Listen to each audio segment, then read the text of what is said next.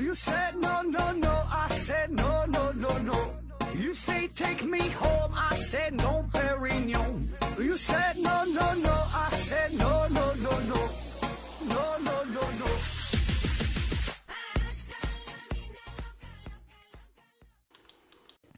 拼命探索，不计后果。欢迎您收听《思考盒子》，本节目由喜马拉雅平台独家播出。还是回答听友问题啊。第一个问题，幺三八零六四幺 b v n e 啊，提问说：何子老师你好，早泄可以去医院治疗的吗？这是一种病症还是什么？那那那你不去医院治疗，你打算去哪治？去去电影院？去去派出所啊？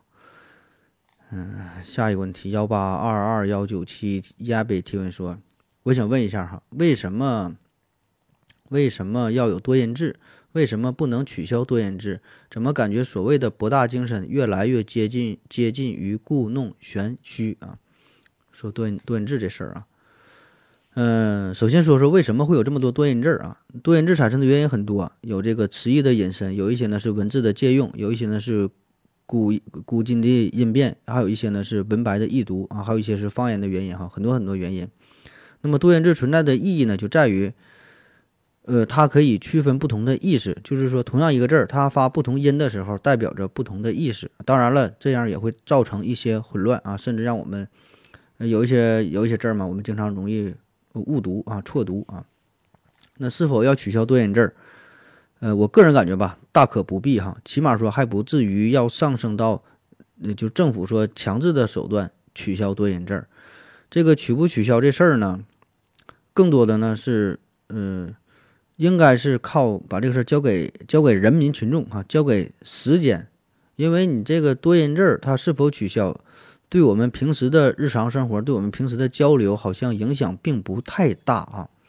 而且我就说嘛，语言这个事儿它不是靠硬性规定来的啊，语言它就是民众的民众的一种交流的工具啊，把把这个还是交给大家更好一些。那关于多音字这事儿，咱先不说哈，咱说说另外一个事儿，也是跟这个读音有关的，就是，呃，前几年哈出现这么一个事儿，就是越来越多的汉字不断的向错误的发音妥协。我觉得这个问题哈，跟你说这个事儿有一些类似的地方，也是挺有启发意义。举个例子哈，呃，原来叫少小离家。老大回啊，乡音无改鬓毛衰啊，后来改成叫乡音无改鬓毛衰，因为这字儿就是咱常见的这个“衰”这个字儿嘛。还有这个叫什么“远上寒山石径斜，白云深深处有有人家”哈，呃，后来改成叫“远上远上寒山石径斜啊，白云深处有人家”啊，就是斜嘛，就是字儿都是都是同样的字儿哈，发音不同。还有这个一骑红尘妃子笑，无人知是荔枝来啊，改现在改成叫一骑红尘妃子笑了啊。还有原来的呃精米啊，现在改成叫粳米，米字旁加一个更啊，现在读叫粳米。还有这个坐骑啊，现在改叫坐骑了。还有这个呃，嗯，雀雀坐啊，雀坐现在改成叫雀凿啊，就着啊，凿东西那个凿。还有这个前麻疹，现在改叫荨麻疹了，就是草草字头加了一个寻找的寻啊，特意给它加了一个寻这个音。还有这个矮板啊，现在改成叫呆板。还有这个说客哈，读成现在读成说客，说服呢现在读成说服啊。呃，我记得上学那阵儿有一篇文章叫做“触龙说赵太后”啊，我不知道现在是不是也改成了“触龙说赵太后”了啊。那么这个事儿。一提到这个事儿吧，我内心其实是挺矛盾的哈。我记得上学那阵儿，就语文老师嘛，辛辛苦苦的纠正咱们的读音哈，就经常跟咱说：“你出去啊，不认识字儿的，你别瞎读哈。”呃，然后有一些人就是不认识字别瞎读，这个事儿我们能做到，因为我们知道这个字儿不认识。他就说嘛，最怕啥呢？就是有一些字儿你以为你认识，实际上它不是那个音，对吧？你这样读出去你就丢人哈，别说是我教的你。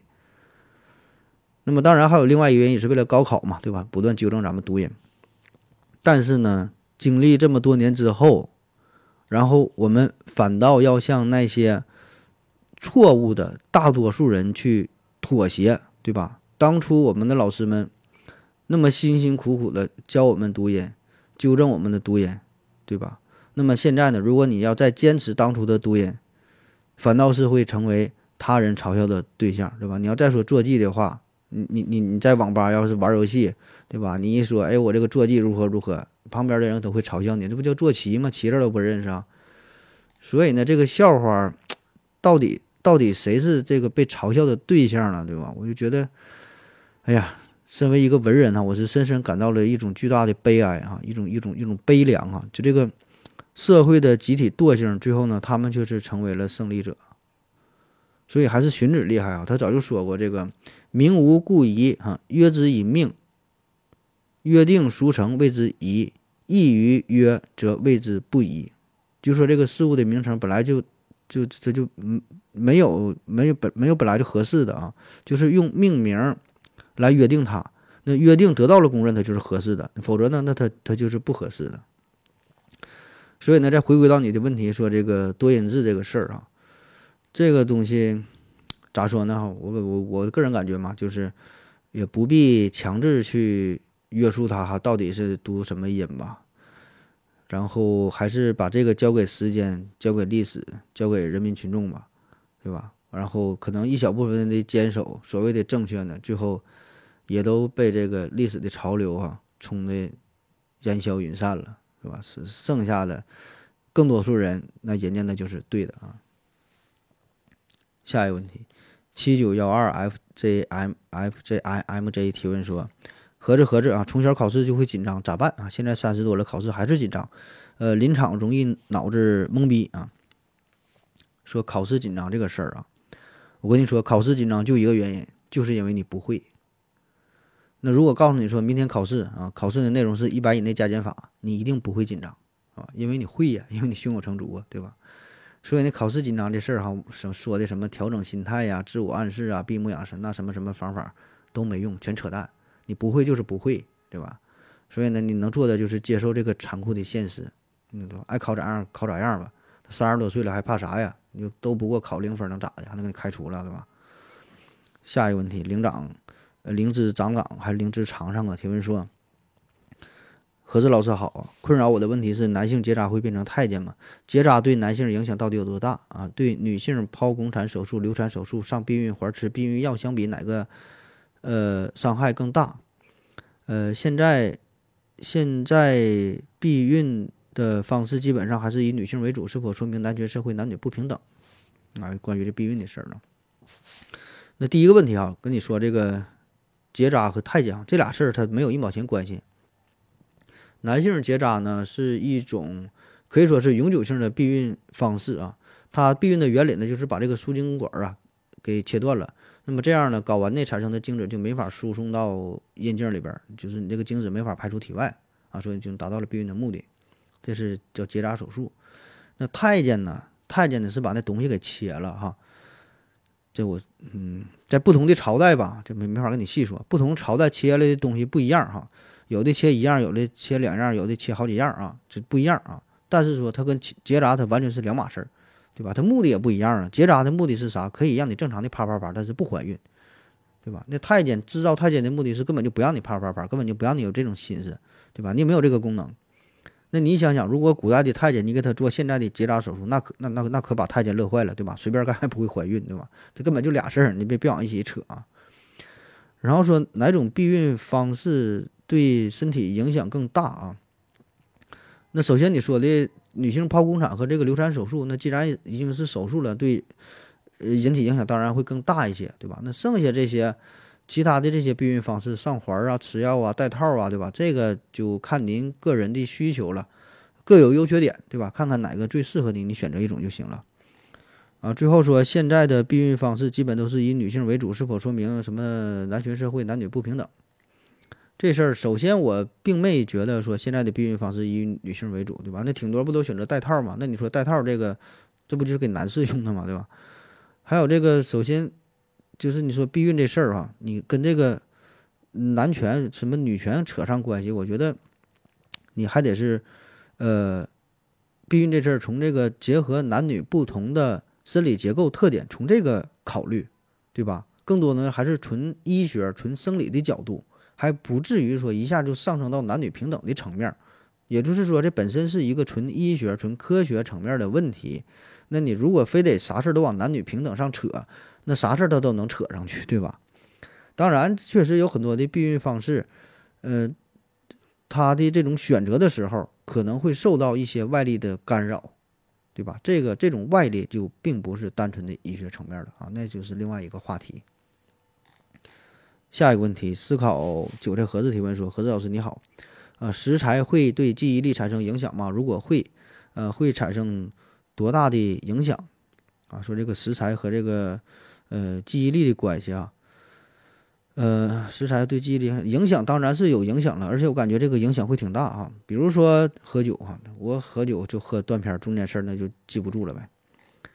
下一个问题，我我不再放手提问说，何总，我刚关注您啊，能讲讲光明会共济会吗？不知道之前讲过没？啊，光明会共济会哈，这个还之前还真就没讲过啊，之前没讲过，但是这个有很多人都讲过了。等我啥时候我再炒一下冷饭吧。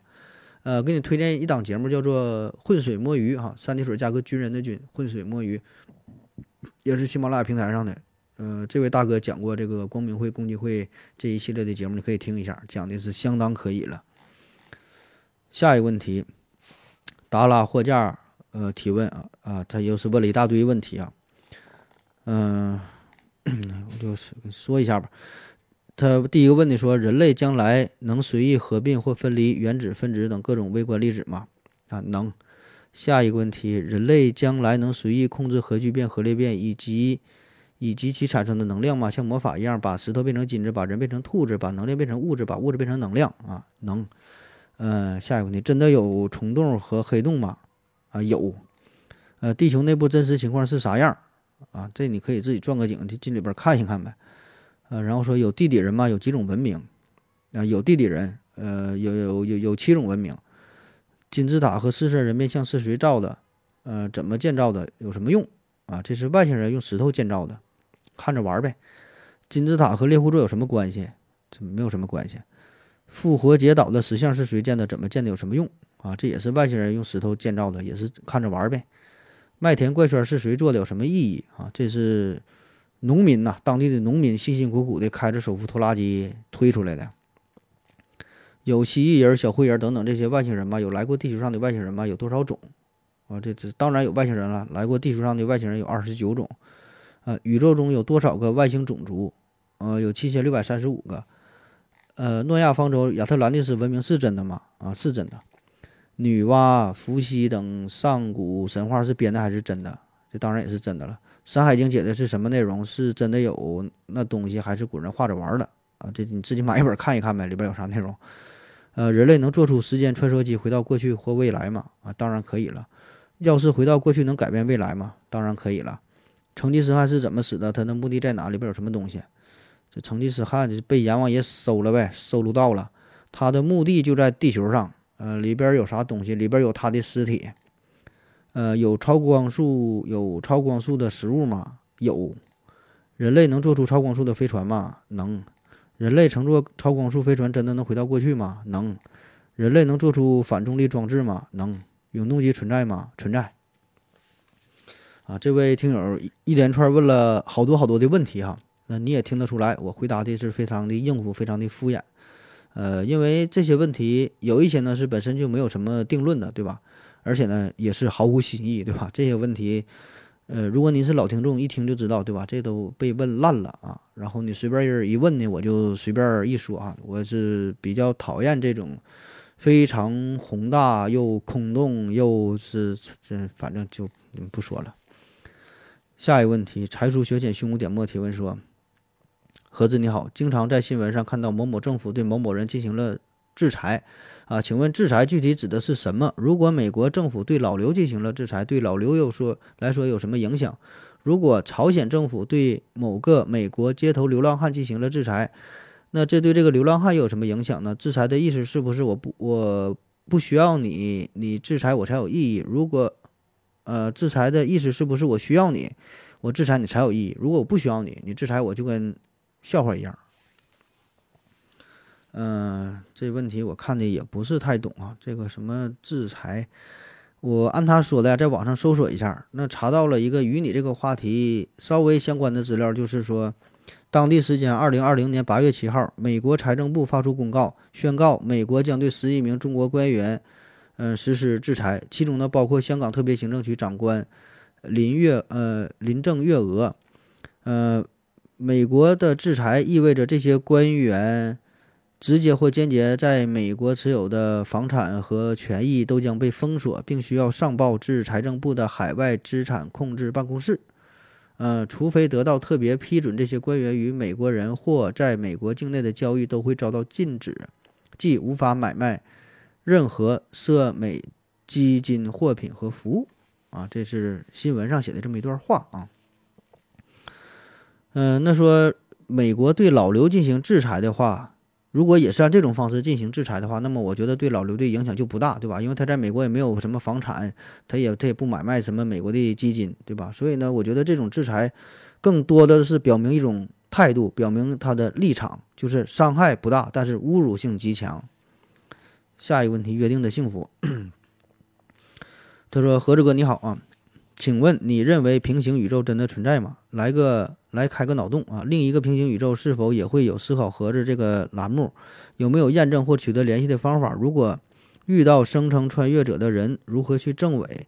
呃，应该向他提问什么样的问题比较有意义啊？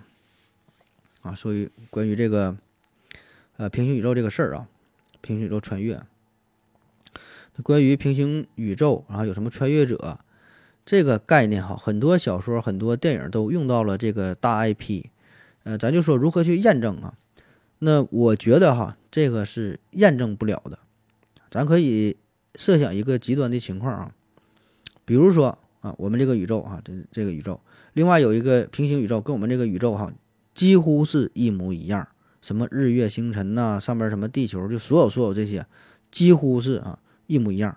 就所有所有你能想到的都一样，具有一点不同，就是啥呢？在他那个宇宙当中，在巴西热带雨林里边有一只蝴蝶，它那个翅膀上边是一个红色的小斑点儿。而我们这个宇宙当中，同样在巴西热带雨林当中哈，这个对应的这个蝴蝶，它那个小斑点儿是蓝的，就这么一点不一样。那么这个事儿，无论是对于我们地球人，还是对于平行宇宙，它那个宇宙当中的它那上面的人来说，也都不知道这个事儿，对吧？这么点小事都不知道。这事儿也不重要，那也许呢会在很久很久以后，因为这么一小丁点儿的差异，导致后续的一些改变啊，叫蝴蝶效应嘛，对吧？这么一点点的不同，导致了后续放大之后才才才能反映出来。可是呢，对在当时来说，这个事儿我们没法去证伪的。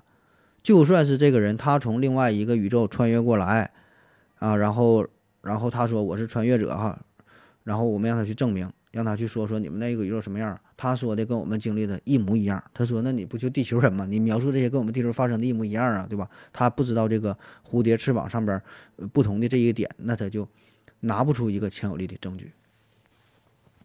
下一个问题，OK，哈西提问说：“请问盒子，傻子是不是都会喜欢笑？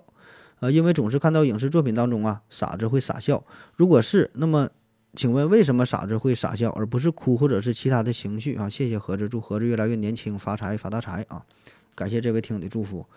呃，说这个傻子喜欢傻笑，我感觉可能因为傻子就是他这个心是比较单纯呗，没有过多的想法，而且呢，他的欲望很容易就满足，对吧？比如说吃到好吃的了，他他就开心，对吧？遇到有一点小事就会觉得很满足，他就会去笑。那么再加上他内心的想法也是不加掩饰的，想笑就笑，啊，不像我们会过多的掩饰自己的情绪啊。下一个问题，这求日提问说，请问何子，为什么中国社会啊自古就会产生穷人站在十字街头耍十八十八钢勾勾不着亲人骨肉啊？这老词儿了啊，这种现象，这与费孝通的。差序格局是否矛盾？人类社会都这样吗？呃，你说这两个事儿哈，我觉得不但不矛盾啊，其实这就是一个字儿，一个事儿哈，恰恰是非常一致的，非常统一的。说这个什么穷人哈，穷人你站在什么十字街头啊，这勾不勾不着亲人骨肉，这不用过多解释了，对吧？就是你混得不好，你很穷，亲戚朋友都不爱理你，对吧？这个情况。那么咱说说什么叫做呃差序格局哈？差序格局。就是说呢，发生在亲属关系、地缘关系等社会关系当中，以自己为中心的像水波纹一样的推及开，呃，越推越远，越推越薄啊，且能放能收能伸能缩的一种社会格局。它随自己所处的时空的变化而产生不同的圈子啊，叫差序格局。对应的呢，另外一种叫做团体格局。呃，他打了一个比方，说这个西方社会，西方社会呢，他们更多呢是以个人为本位，人与人之间的关系呢，像一捆柴，几几根呢成为一把，几把呢成为了一扎，几扎呢成为了一捆儿，啊，条理非常清晰，是成团的状态。而中国乡土社会是以宗法群体为为本位的，就人与人之间的关系呢，是以亲属关系为主轴的一个网络关系，形成一种叫差序格局。那这种差距格局形成有这么几个因素，一个呢是血缘，一个是地域，一个是经济水平，还有一个就是政治地位和这个知识文化水平。那圈子的大小就与上述关系的大小的强弱是成正比的，对吧？血缘越浓，离你越近，关系越近，对吧？地缘也是离得越近，关系越近。经济水平、政治地位，对吧？你你越有钱，当官，对吧？你周围的人离你越近呗，对吧？所以说你这个血缘组织越大，圈子就越大，然后属性规则和这个。伦理辈分啊，都是以这些作为基础的，地缘关系，对吧？也是，而这个经济水平和这个政治地位，这个高低啊，也是这个圈子形成的一个最重要的因素，对吧？象征着一个权力支配的大小。所以我就说嘛，这俩是是一回事儿啊。你穷人的话，经济水平不行，政治地位不行，那你的圈子自然就很小，影响的人自然就很少。下一个问题，请问盒子，呃，一些社会舆论。为什么觉得有博士学历的人去中学教书或者当公务员啊是人才浪费啊？这种职业的选择是否真的会造成了人才浪费？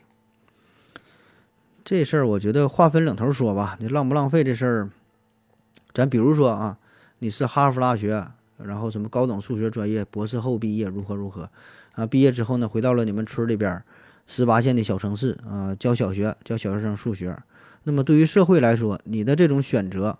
确实是有点浪费，对吧？因为你完全可以创造出更大的价值，去什么搞科研呐，对吧？创造出呃更多的什么理论呐，对吧？因为你教小学这个事儿，并不需要你这么高的学历，很多人完全可以代替你的工作。可是呢，更高端的工作只有你才能去完成，这个这个事儿是需要人才的，这个别人是代替不了的。所以从这种角度来说，就是浪费，对吧？啥叫浪费？就是。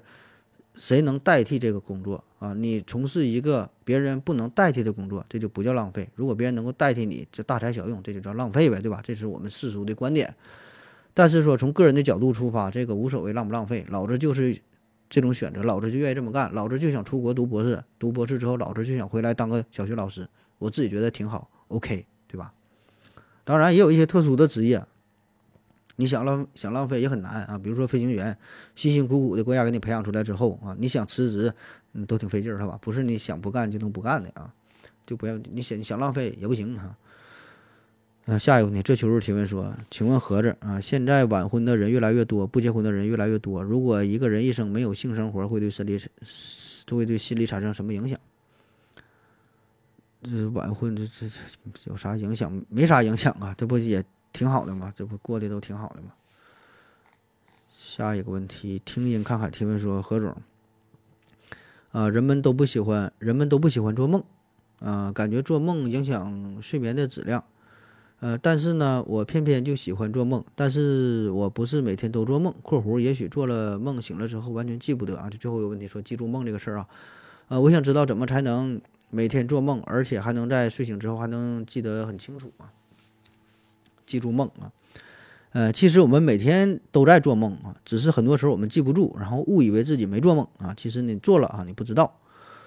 那么为什么我们很难记住自己的梦？